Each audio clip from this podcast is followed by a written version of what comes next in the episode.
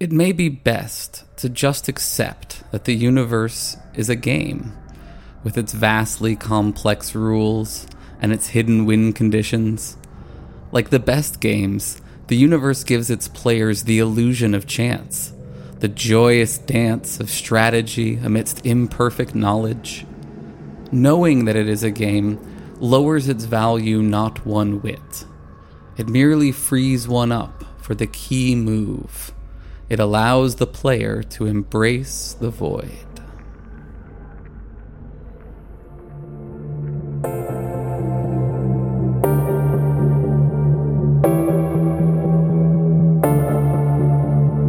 I find this void quite calming, actually. It's like, this time the Xanax took me.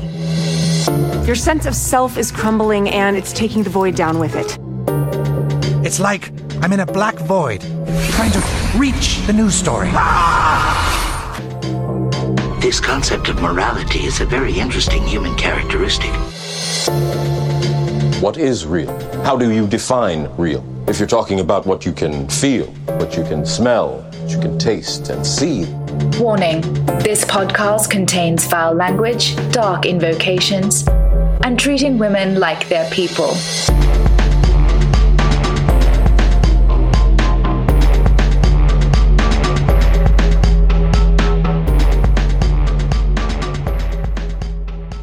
Welcome, friends, to episode 91 of Embrace the Void, where one remains the loneliest number. I'm your host, Aaron, and I'll be straight with y'all. I have no idea what happened to GW. I haven't heard from him in over a month. I've tried to contact him, I've heard nothing back.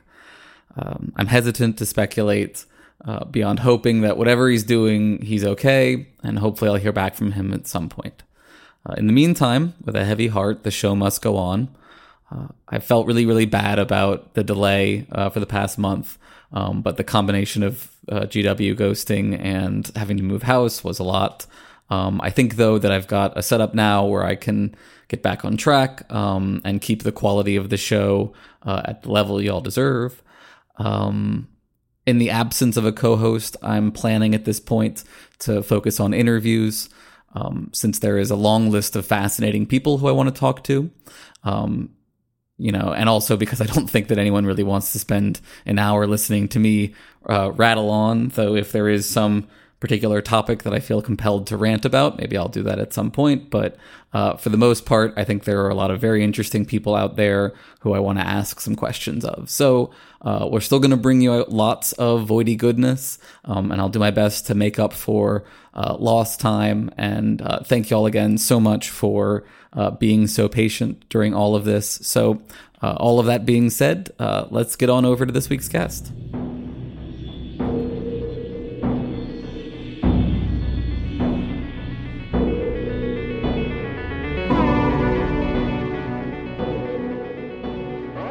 Our guest this week is Ryan Bell, former pastor and host of the Life After God podcast. Ryan, would you like to say hi to the Void? Hello, Void. Uh, Ryan has been so gracious as to come back on and, and have an interview with us. Our first interview was lost to the Void, uh, sadly, but we're going to have a great time here. Um, Ryan, you you come to atheism for, uh, through a sort of unusual path. It seems like. Um, do you want to maybe start with, for folks who aren't familiar with your background, um, sort of where you're coming from and also your experience in a year without God, as it were? Sure. Yeah. So, yeah, if you don't know um, anything about me, I guess the thing to start with is to say that I grew up Christian, which is very common, I suppose, in the United States. My folks were roughly mainline Protestants uh, when I was a child. And after a series of uh, family events, my grandparents were much more a part of our lives, and they were Seventh day Adventists. And through my parents' interactions with my mom's folks, my grandparents, they became Seventh day Adventist. And uh, so by the time I was about seven years old, I was going to the Seventh day Adventist church. So I say, for all practical purposes, I was raised in the Seventh day Adventist Church, which, if you don't know, very briefly, is a 19th century, mid 19th century American invention, and it's um, part of the restorationist movement that took place at the turn of the century, uh, or, or actually, yeah. The, the what rest- level of intensity? What level of Christian intensity are we talking about here? Uh, fundamentalists, restorationists are very keen about restoring primitive Christianity. So they were searching the Bible for lost truths. Um, and that usually keys to uh, kind of fundamentalism, right? So like a literal. Um, So that that's how the Seventh Day Adventists came to to be Sabbatarians. So they read the Bible and they said and saw in Genesis that God sanctified the seventh day and made it holy, and which is why Jews observe Saturday as the Sabbath.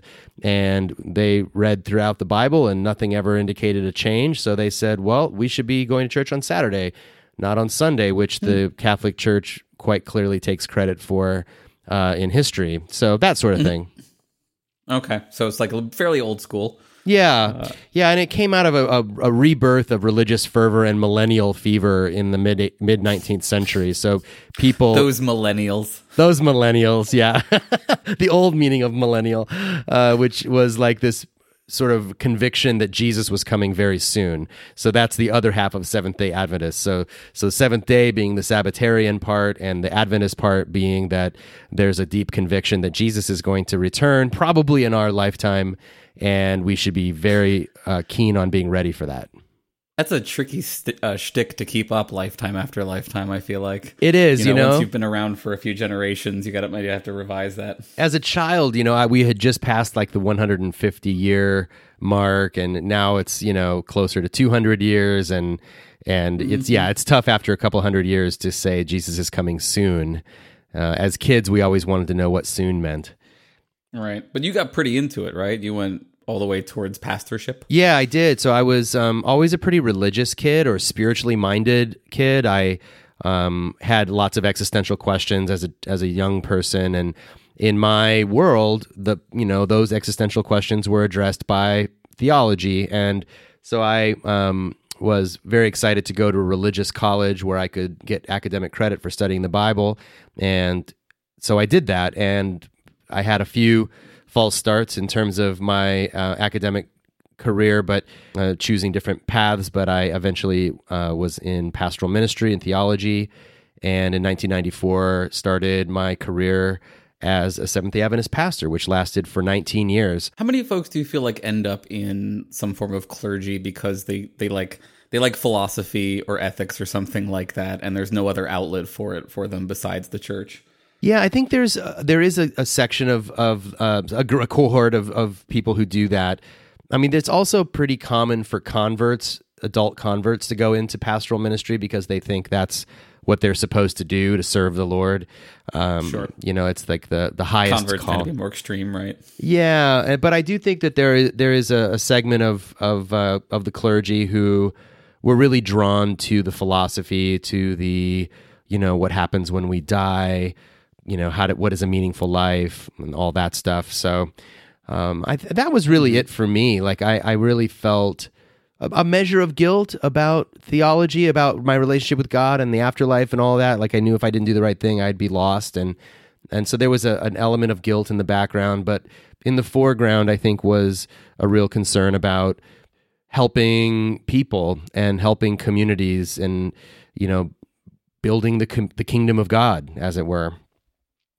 So I started off as a pretty mainstream Seventh Day Adventist. By the time I started my um, pastoral career, I was in just an undergraduate. I mean, just finished my undergraduate degree, so I didn't have any advanced degrees at that point, and was pretty basic in my my approach to pastoral ministry.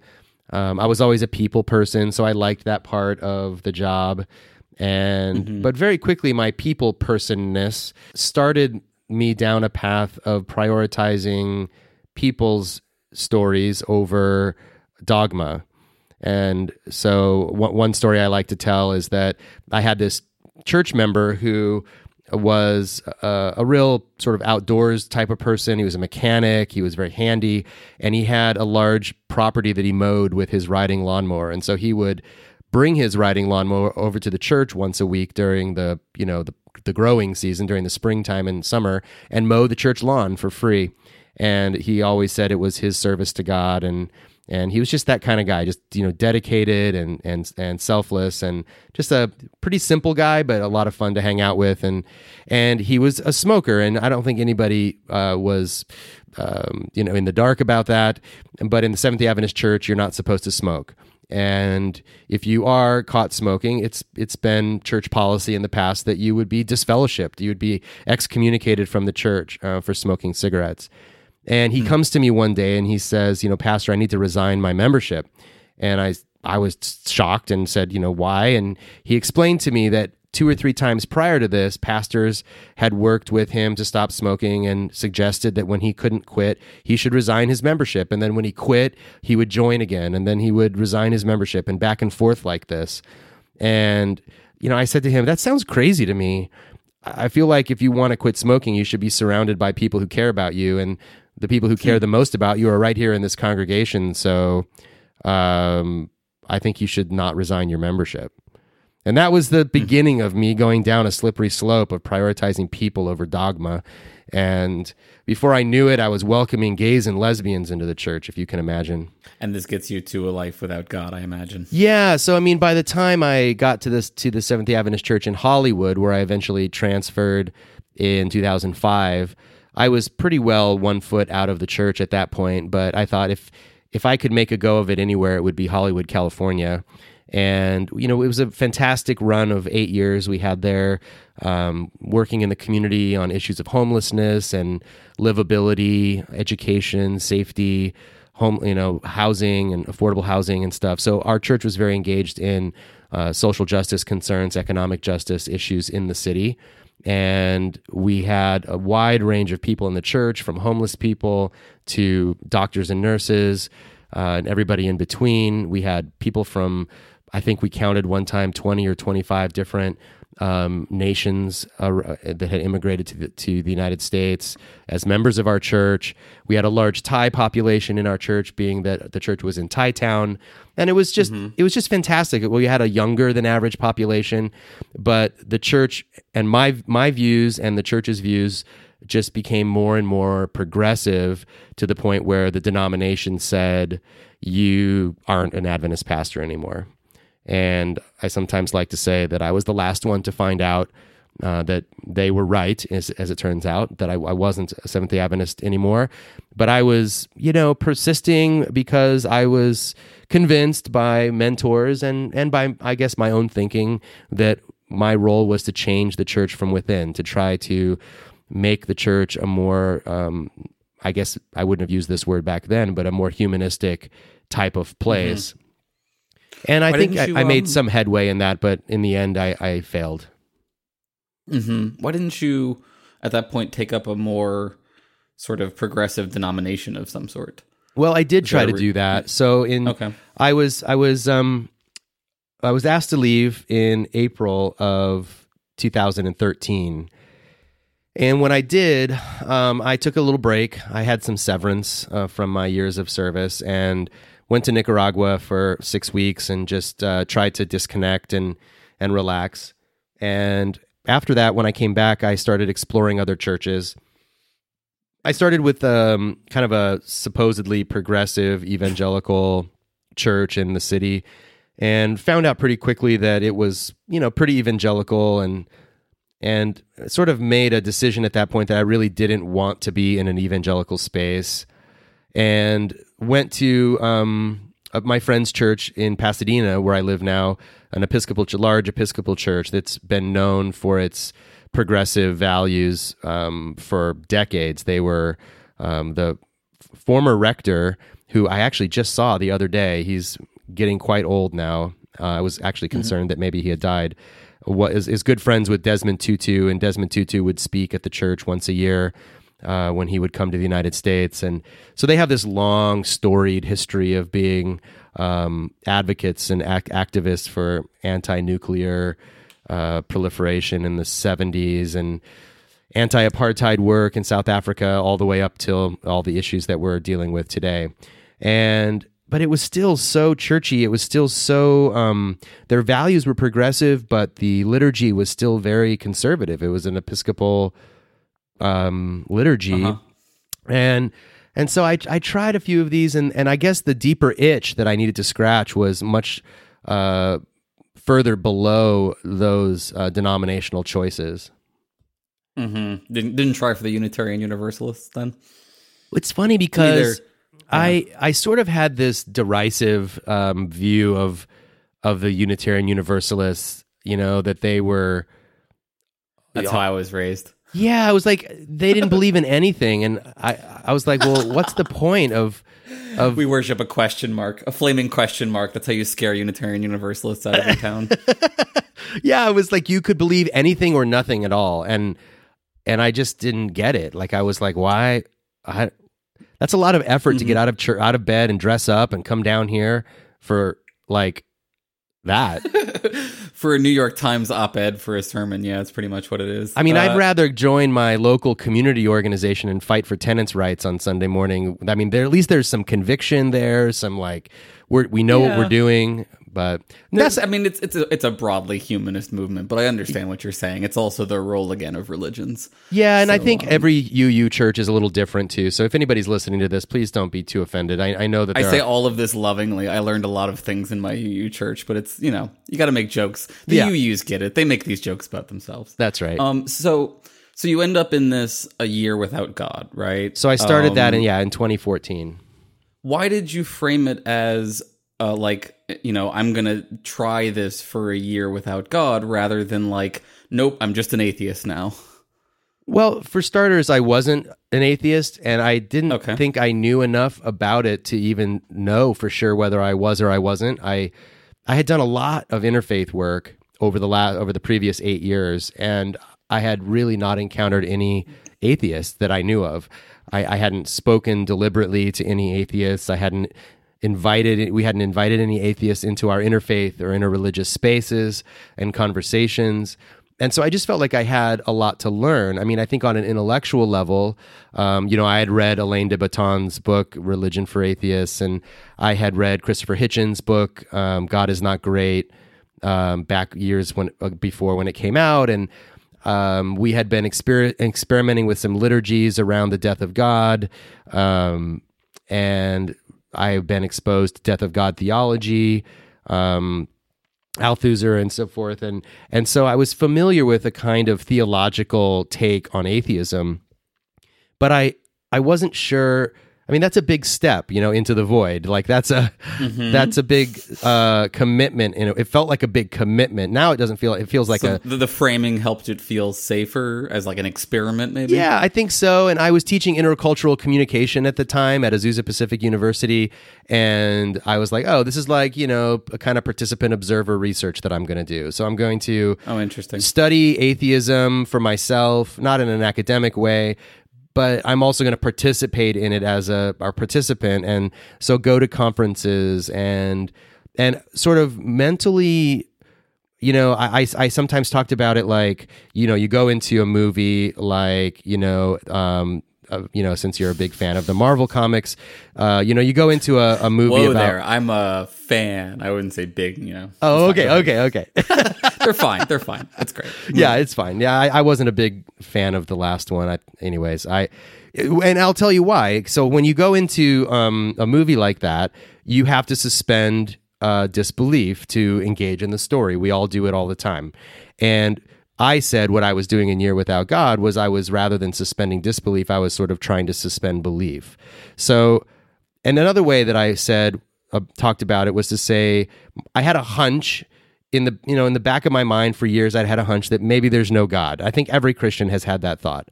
So what it, would it be like if I just went with that hunch? Let's just take as my starting assumption that that hunch is true. What would it look like is- to live a year Yeah. like that? No, I mean this is fascinating to me as a philosopher because it's like it's a very interesting epistemic activity, and I can under. I mean, like I imagine you got a little bit of pushback at least. 'cause Oh. it could be, you know, it could be viewed as voyeuristic in some sense, right? It could be viewed as dismissive in some sense of like, you know, this is something that people actually believe, and you're like trying it on like a new outfit or something. Sure. like oh, of that course, I got lots of that. but but I I mean to me what it comes off as is like William James's will to believe done in the atheist direction instead of the theist direction. Right. You know what I mean? Yep. Like yeah. and like if you're coming from a theistic background and like you've been raised on the idea that like you know faith and belief in a sense precede understanding rather than follow from it that that that sort of project might seem sort of more coherent i guess Yeah, I mean, I did get that pushback. Um, I, I realized that there was no way to combat that pushback other than just to carry out my project and let people decide for themselves. Um, and I never claimed that it was perfectly articulated or framed. I, I remember on day two, Hemant Mehta wrote a blog post saying, You're doing it wrong, you know, targeted, addressed to me. And I, I responded in a blog post saying, Well, that's great, you know, because I've been told for the last two decades that I've been doing Christianity wrong. Now I'm doing atheism wrong. So I guess I'm, in, you know, in good company. I'm still doing things wrong, um, you know, making the adherents uncomfortable. Um, and I think it could be voyeuristic, but there's only one way to find out if a person would be doing a project like that voyeuristically, and that is to wait and see. And for me, it wasn't voyeuristic because my I had a stake in it. You know, I had a, but nobody could mm-hmm. know that for sure. I mean, they had to take my word for it. Yeah, I mean, it feels more like a permission structure at this point for you to step away, to move away from that kind of lifestyle. But like, you obviously you don't know that until you're a little ways out, and you're still. It seems like you've still stuck with it, right? You haven't sort of trended back in any particular kind of way. No, not at all. I mean, I think you know people would you know people love to try to get inside your head. Well, he was already an atheist; he just didn't know yet. And you know, maybe that was true. I was raised Like, by a psychologist, so I'm already way up inside your head. But yeah, like, go ahead, carry on. yeah, I, I think um, if I had to, you know, if someone had a gun to my head on day two of the year without God and said, you have to decide right now or I'm going to blow your brains out, I probably would have said, there's no God, you know, like, um, I don't want you to blow my brains out. If there was a God, I would just trust maybe that he would bring me back. Um, But there were just too many things like that that seemed absurd. And um, I had too many problems with it. I, in a way, I wanted out, and in a way, I wanted to find a way to stay. Um, I, in my head, I thought there probably wasn't a God. In my heart, I really wanted a way to believe. And so my project was sort of dual in the sense that it was an intellectual exploration of, you know, is there a way to believe? And I thought to myself, there's a lot of smart people who still believe in God. So if they can, maybe I can find a way too. But I need to really, you know, put my mind to it. And it was one of those questions that I was never allowed to admit out loud, you know, that I had these doubts. And I wasn't, as a result, uh, really allowed to explore them fully. I had other tasks to do. And, and frankly, my church wasn't really built around that kind of um, literal belief. It was more, uh, you know, our church was much more about how do we how do we believe like what's the expression of our belief rather than a kind of apologetics we never did apologetic type of stuff at my church Yeah, so th- that was I was just wondering as you were describing that, like, what is are, is there a specific argument that you feel like for you is the the sort of go to explanation for why you persist with atheism, like the problem of evil or something like that, or is it an absence of a positive argument for God? Like, what is it that analytically like i mean i understand that emotions are obviously involved in it as well but is there any of the like argumentative stuff to you that that feels really compelling Yeah, for sure. I think the arg- the argument um, or the problem of evil is for sure one of the big ones for me. Um, And you know, one of my stop offs in the year without God was to think, well, perhaps there's a God who's just evil. Um, and it's funny when that hit me. i fully support that solution by the way i'm 100% in favor of the lovecraft solution to the problem of evil Yeah, and I, the funniest thing is when I hit me that this was a possibility, it, it also hit me immediately that I had never ever considered that that that was never an option on the table. It's also a great solution to pascal's wager. What if you're worshiping a god that is evil and, and murders people that worship it? Right, and it's sort of the the Alien series of movies, right? You know, what's the the last one, um, Prometheus, where they go in search of the origins of life and and they find another life form, and in and ruin the whole series in the process. Right. it's really it's a perfect example of the problem of evil. You've nailed that i agree.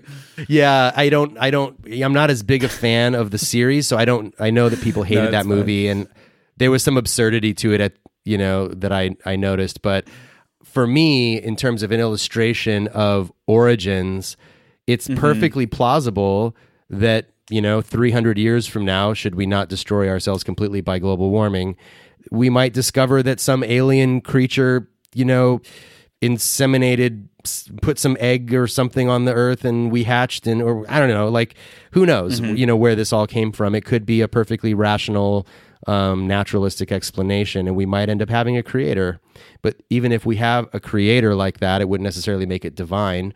Or anything that would be powerful enough to do something like that would seem divine to us and we would probably attribute divine qualities to it. So you know, and the other part that that always tripped me up is people would ask a version of the question that you just asked me, which is, "What would it take for you to believe again?" Mm-hmm. And I mm-hmm. always had trouble with that question because everything I came up with, I came up with a, a reason to not believe it. So I thought, like, you know, the classic limb growing back. You know, mm-hmm. um, my first instinct, if I heard a story of a limb growing back, would be that there was some medical breakthrough or some biological anomaly or or or something like that. Because immediately I would think, well, why just this one limb? Why not everyone's limbs? Or why you know what I mean? Like there's always another problem there. So I don't Yeah, Hume's Hume's argument against miracles is really, really hard to overcome. it is. Yeah. yeah. Is in as much as I understand it. I don't certainly I mean, which is, which is basically that there's always a more plausible explanation than that some, some weird supreme being intervened in this one random case and grew somebody's limb back. Yeah, Um, yeah, and that's the case around. Like I, I've had people say, like I had cancer. Here's my PET scan. I I had a Mm-hmm. prayer service. I went back to the doctor for surgery a week later, and it was gone. You know. Mm. Yeah. And I yeah, actually, faith healers are amongst the voidiest for me. yeah, and I actually presided over a prayer service exactly like that. There was a kid who had a tumor, and there was a scans of it and everything, and his life expectancy was very low. And Oh, we had this prayer service for him, and he went back to the doctor, and apparently the thing wasn't there. And I was like, and I didn't, you know, we weren't faith healers. We were just like, let's pray for him that God will heal him. And I don't know Mm-hmm. that I don't know that even half the people in that prayer circle thought that it would happen. I certainly didn't think it would happen. I was the pastor. to know for the double blind study that it didn't require you actually having faith in it working for it to work. We're always curious about that, like Right. you know whether it requires actual belief. So when I actually became an atheist, that kid found me on Facebook, and he's now not a kid anymore, and said, "But what about my story?" And I'm like, "Dude, Oh god, that's dark. I know. I'm like, I don't know, man. I don't know how to explain your story, but what I do know is that there's a lot of kids who have cancer who that doesn't happen for them. And so I don't know how to explain that. And and it's all happening behind a curtain somewhere. So I don't know. Yeah, there's a really great Tim Minchin song about this that, you know, there couldn't possibly be any other explanation that did you happen to believe in the one right God at the one right moment and prayed in just the right way and it brought about just the right thing that made God happy so that you got your miracle. Yep. It's a bit rough. Screw Um, everybody else. So I'm, I'm curious for you personally, um, in in this post God world, are there still voids in your life? Do you feel like there are absences that weren't there because of this uh, that weren't there prior to this conversion, or do you feel like they're the same absences that were there before? Do you feel like you're missing something that you wish you could get back in some way in your sec- secular life? Mm, I don't know that I've, I've I've really come to appreciate the elements that seemed empty to me in the early years after I I my faith failed me. I think the thing that I miss the most is this belief, uh, often attributed to Martin Luther King Jr., that the arc of the universe bends towards justice. Um, and you know, broadly speaking, it's this idea that it's all going to work out in the end. You know that there's going to be a resolution to history.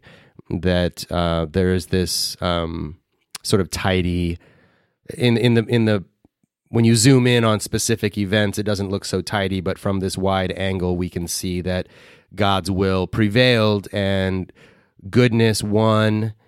and go- goodness will win and evil will be destroyed and you know the good guys win in the end right? Like the hobbits Right. you know make it to mordor and throw the ring in. And who to thunk it right? Like these little scrawny hobbits but they did it you know?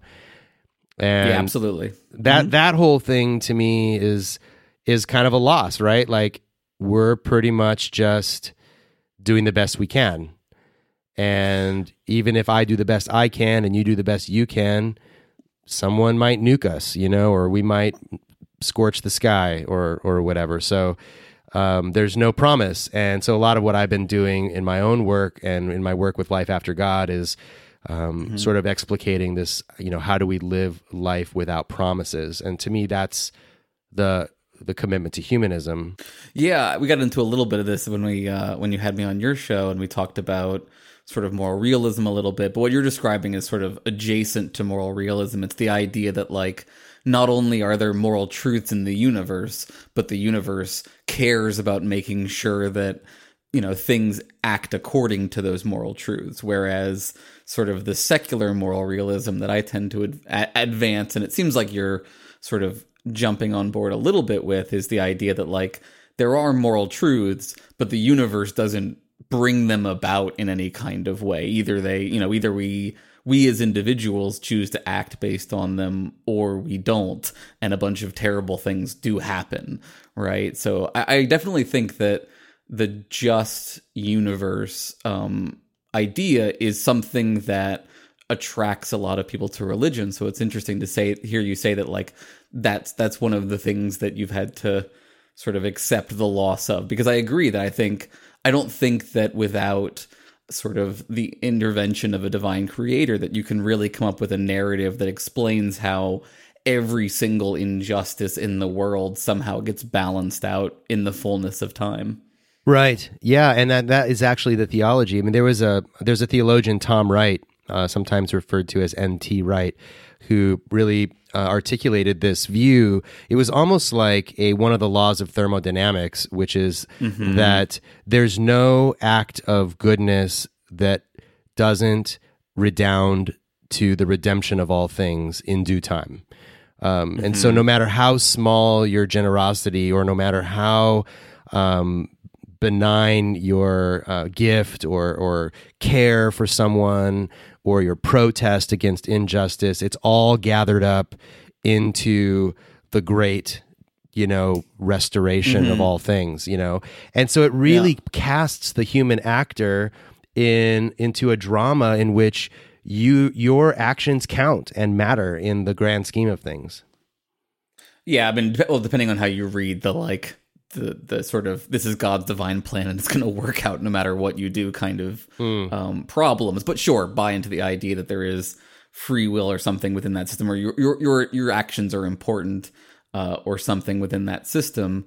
Um, I actually, I mean, this is something that I think is really important because I think it's much better when people abandon this idea of the just universe because to me, whenever someone gets into how the just universe works, it always ends up sounding like cosmic gaslighting to me, where it's like, you know, anytime something bad happens to you, you have to act like it's something good. And you're not allowed to just say, this is just genuinely fucked up, right? And Right. like a lot of what we do on this show is about like pushing back on this um this idea that we're not allowed to say, no, this is just genuinely fucked up in a way that isn't getting fixed.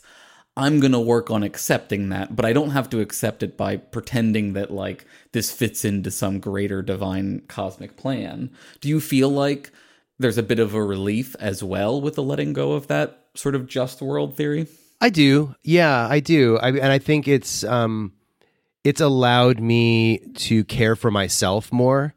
That I don't. I don't. I can do what I like, and I don't have to solve every problem. Um, so if you know, if I can engage around tenants' rights and and housing, the housing crisis here in my community, which I do uh, every week, um, I may not have time to really engage with, you know, the sunrise movement and the effort to uh, stem the tide of climate change. I'll get involved when I can, but like there's a limit to myself, right? And I think it's also recognizing that I have limits and I have personal needs and social needs and and I can care for those and it's okay. Like I can do the best I can and that best I can is going to have to do. Mhm.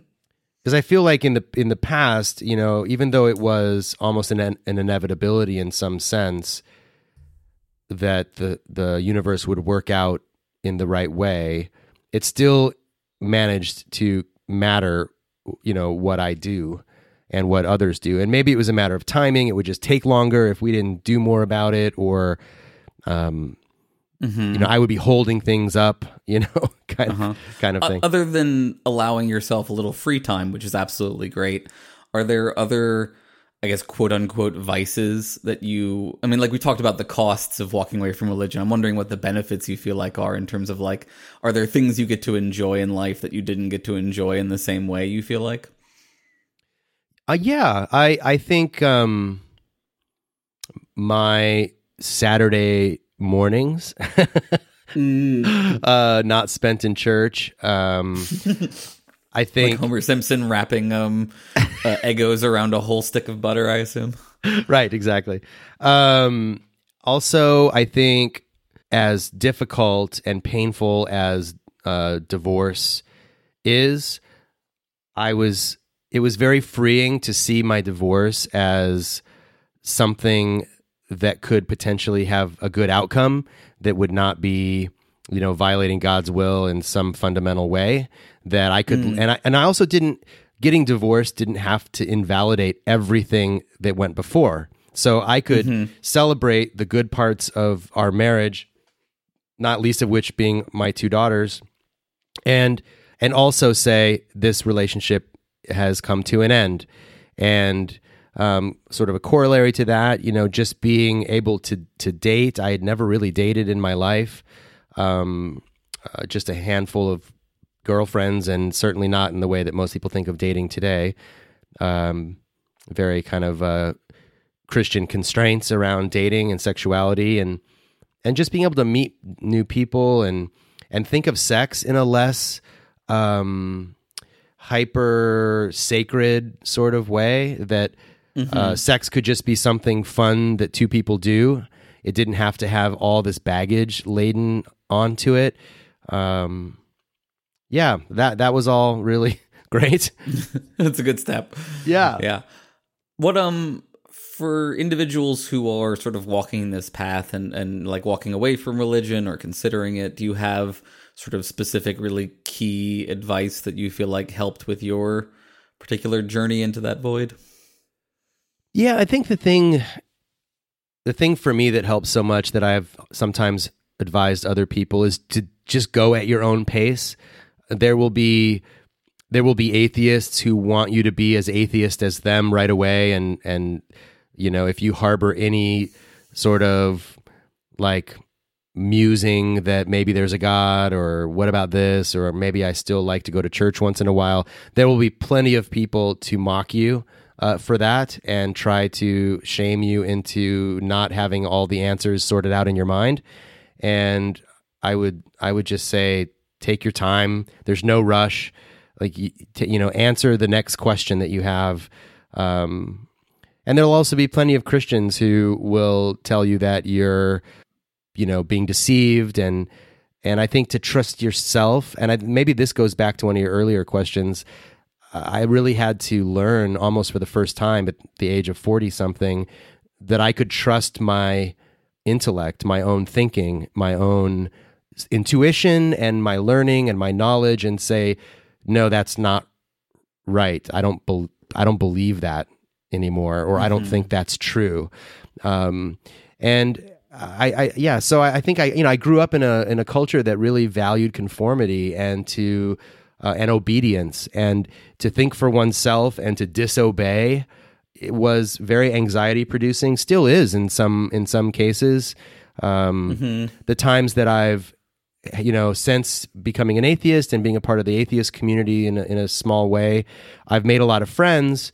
And some of those friends I've sort of ended up parting ways with because of other types of disagreements that we've had around beliefs and um, and truth and knowledge. And that's been really painful for me. But it's also been a learning that that I didn't just go from one community of obedience into another one. Um, that I could think for myself and decide that no, I can stand up to this famous thinker and and have a different idea. That's the whole point of my, my freedom and my liberation is that I can think for myself and and I- would say that to anyone on the path of discovery, that if that thinking for yourself feels uncomfortable at first, that that's I think that's right. Like that that it it, it does feel uncomfortable at first. And people that have always sort of thought for themselves, that have always sort of been secular and, and humanistic in their mindset, really will have a hard time understanding that. And and that's okay mm-hmm. too. That you should just keep on going and keep learning and keep taking baby steps make a decision for yourself and then make another decision for yourself and, until it gets Yeah. comfortable When you describe the impact of religion on people's minds, I mean, I have to ask. I know this is a hard question, but I think it is an important question. Do you feel like religion is a net negative in people's lives? Oh man yeah i hate that one um, I know, but I think it's really important. yeah it is really important and I mean, setting aside like defining what religion as a word means, like right I think we all understand, like, oh, you know, the practice of religion in people's lives for the most part. Yeah, I think if we attach for the mo- for the sake of this conversation, if we attach belief in a supernatural power to religion and, and say that's a key piece of Yeah, what we the- mean theism of some sort. theism of some sort, right? Um, I I have to say that it's a net negative. Aside from the religious wars, you know, that are still going on to this day in some form or fashion, and the more obvious crimes of religion, like, you know, female genital mutilation and general misogyny and so forth, um, you know, homophobia and anti trans rhetoric, um, you know, which stems largely, or at least in some cultures, largely from religion. Aside from that, I think it's it, it- back to what I was saying a second ago, I, I think what religion does that is pernicious, even when the outcome seems benevolent, is that it, it teaches people to limit the scope of their inquiry um, in some way. And I, I think even if you, even if religion channels your energies into generosity and goodness, you're still beholden in some sense to um, a kind of divine um, superintendent, maybe is the right way to say it, or or um, a kind of knowledge base that that emanates from God, and and I just think that's a, a fundamental limitation to the process of critical thinking, and it it holds people back. It held me back. Um, I just think attributing to God things that aren't rightly God's, you know, is is in the end probably a negative thing. You can probably explain that a lot better as a philosopher, but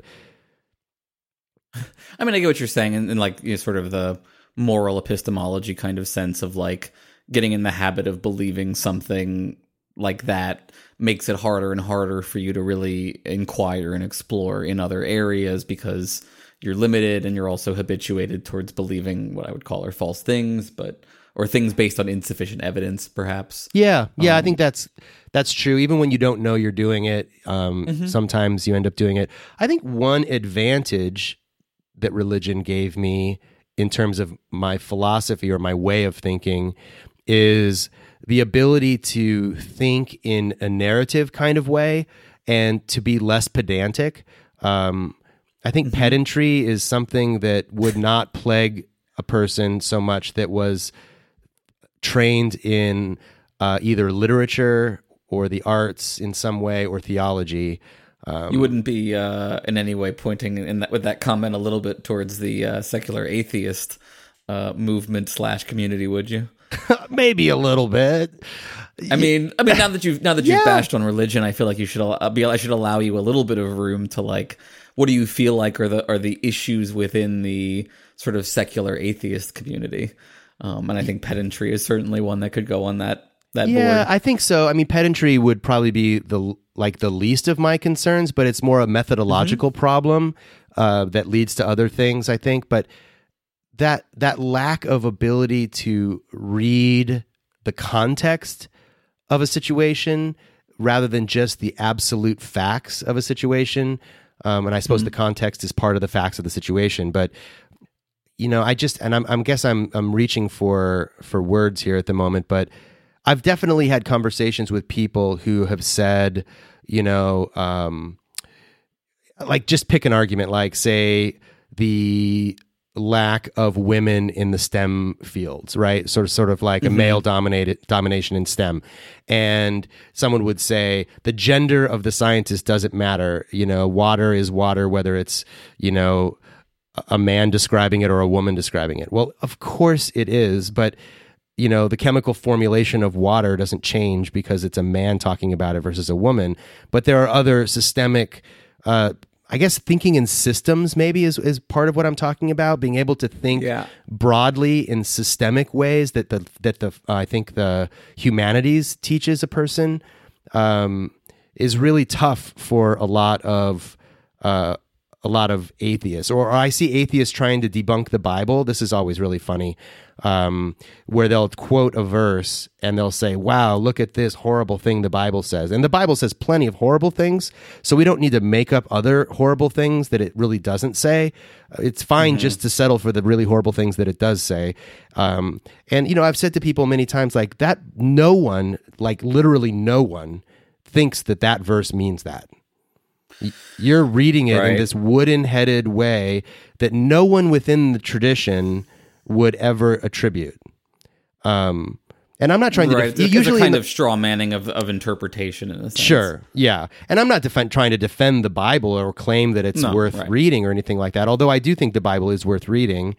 Um, for I mean, I think it's re- parts of it are required reading for understanding the culture around us. right, exactly, certain stories. I mean, certainly you don't need to go back and read the whole thing, but God no.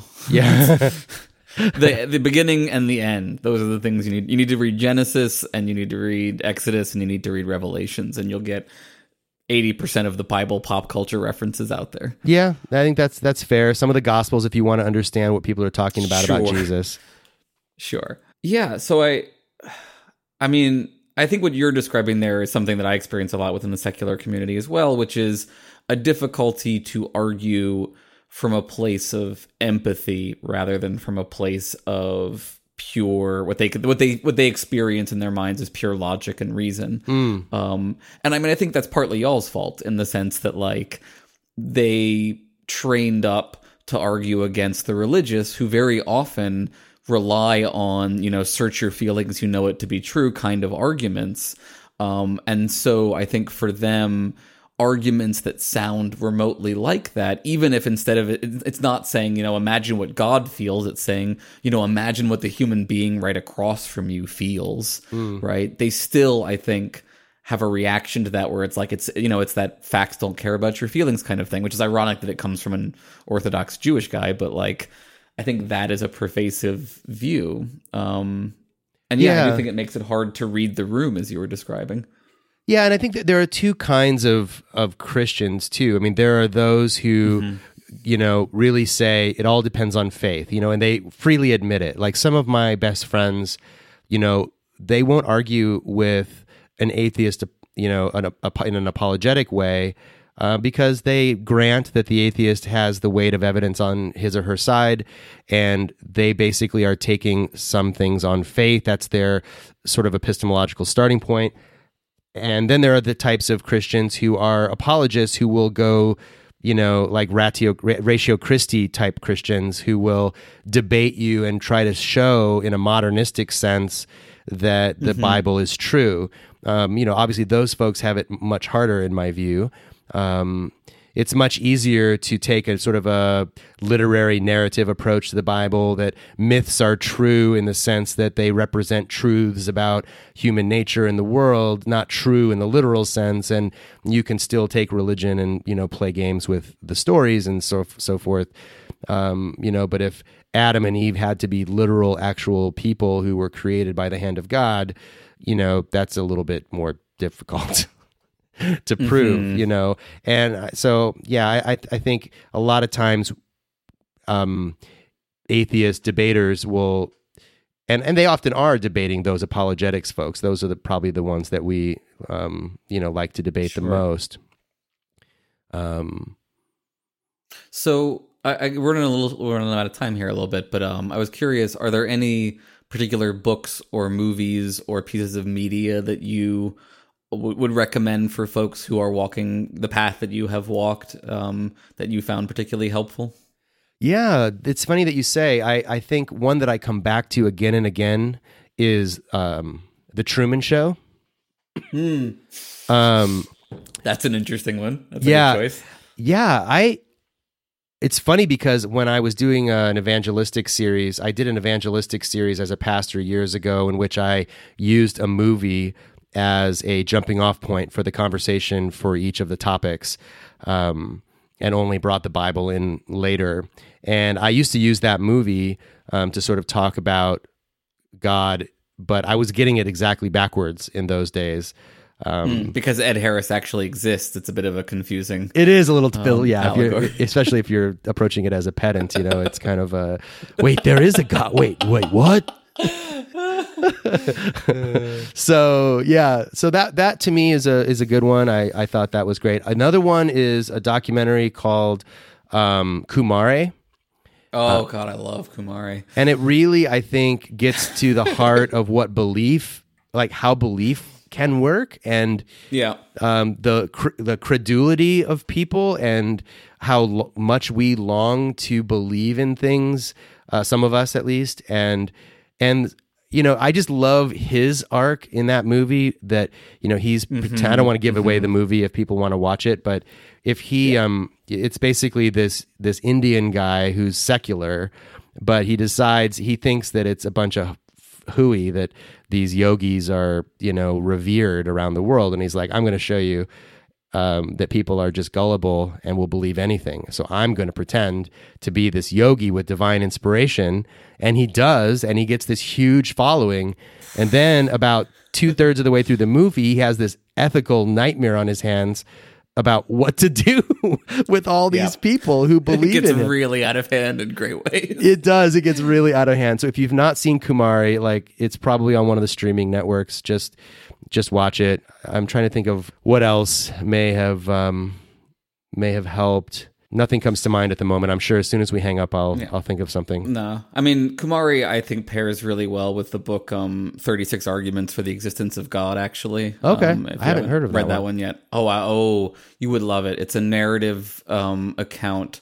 It's it's got a couple of stories in it, but one of them is like a a child who's raised in an Orthodox Jewish setting, who's a sort of mathematical super genius, um, and he has to make a choice between, you know, following in his father's footsteps as the rabbi or studying math essentially. And like and, and then the main character's story is this uh, character who's a uh, he's described as an atheist with a heart. And like it's about him writing a book about the belief how belief actually works um, and it gets you know famous because it has this appendices that lays out all the different arguments for God and why they're flawed, and he ends up debating a, a theist at the end with a really great sort of climactic sequence.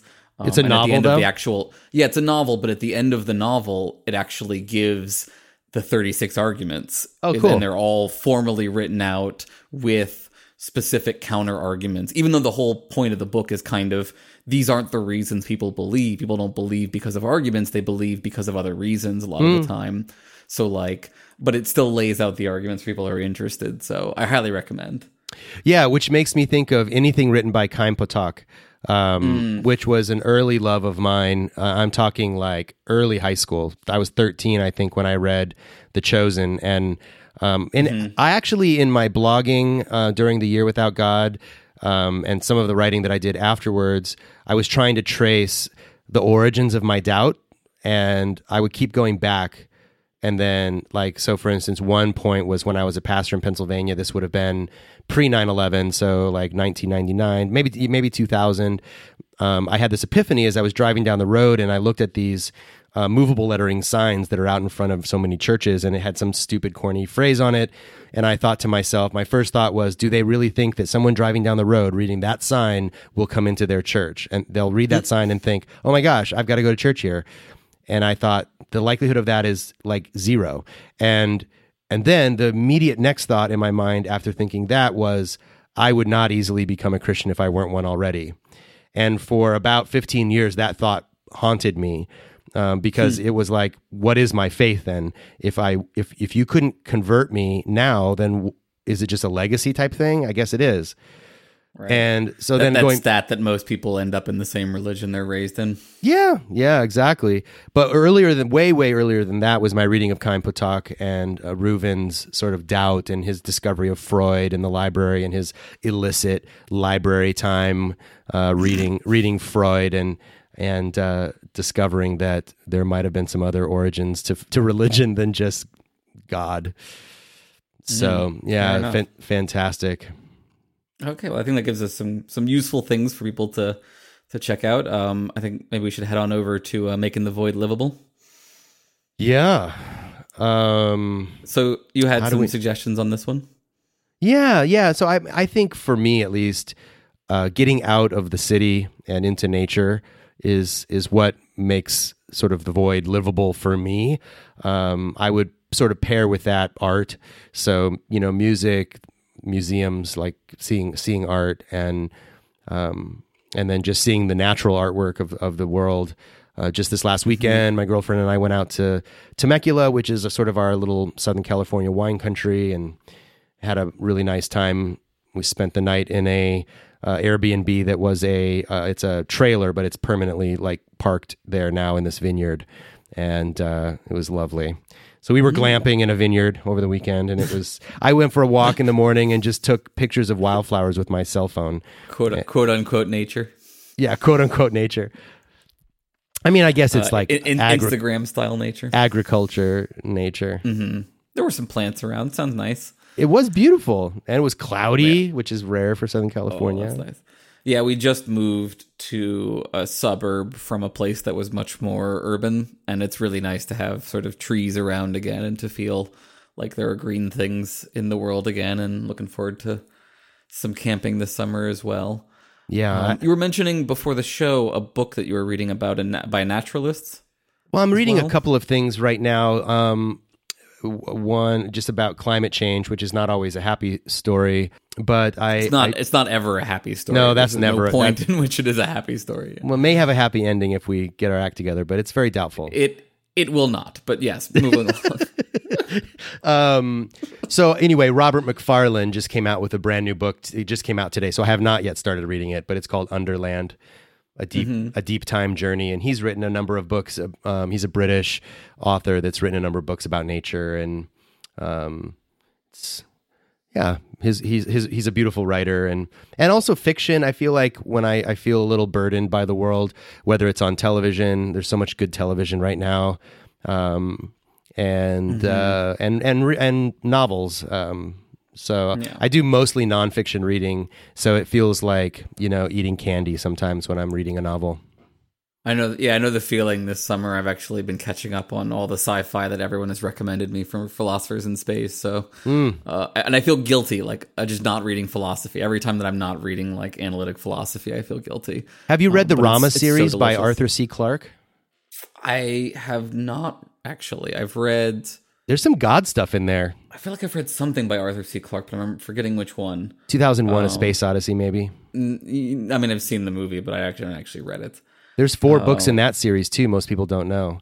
Um, Yeah, yeah, it's got to go on the list. Clarke does. I haven't. He's one of the the sort of uh, grandfathers, so I haven't Hmm. actually read. Yeah, the Rama series is a, a has a serious engagement with a, the God question, and uh, I don't think I was equipped for it. I need to read. Read. I really want to read them again. So uh, be Maybe we can get you on uh, Philosophers in Space at some point to talk um, space gods. Space gods. That'd be great. all, I mean, this is a point that I always come back to, which is all gods are space gods, right? The question is God an alien is trivially answered by was God born on Earth? And Right. God was not born on Earth, as far as I can tell, according to any of the religions. So Yeah, even anybody's Definitely made an up religion, even if you're writing up a fictional religion, you would never have God born on earth. This is the radical No, thing about Christianity, actually, that uh, it was sort of a break with that, that Jesus was born as a human being. I mean, this was kind of a, a kind of Jewish heresy, right? So that's a kind of a departure and a radical innovation for Christianity. I mean, it's pretty obviously catering to populism, right? Like that's that's such a cheap trick of God to be like, "Oh no, I'm one of you. Let's have a beer or something." All right, well, uh, we're at, we're about out of time. Ryan, do you want to Sure. let folks know where they can find you? Sure, yeah. Um, so my my main thing right now, um, besides my day job, which I'll mention too, um, uh, is my podcast Life After God, and you can find us on the internet at lifeaftergod.org, and all the social media links are there to follow follow us on social media. My personal Twitter is Ryan J Bell. Would love to have you follow me there. And my day job, I work at the Secular Student Alliance, and so we support about 300 chapters around the country, college and high school uh, students leading secular clubs on their campus, and we resource them and help them with leadership development. It's really rewarding work. Uh, young people just fighting the good fight out there for separation of church and state and secular values, and trying to make the world a slightly more livable place. That sounds great. Well, thank you so much for coming on, and uh, Absolutely. fighting the void out there and embracing it at the same time. Thanks for having me. It's been fun.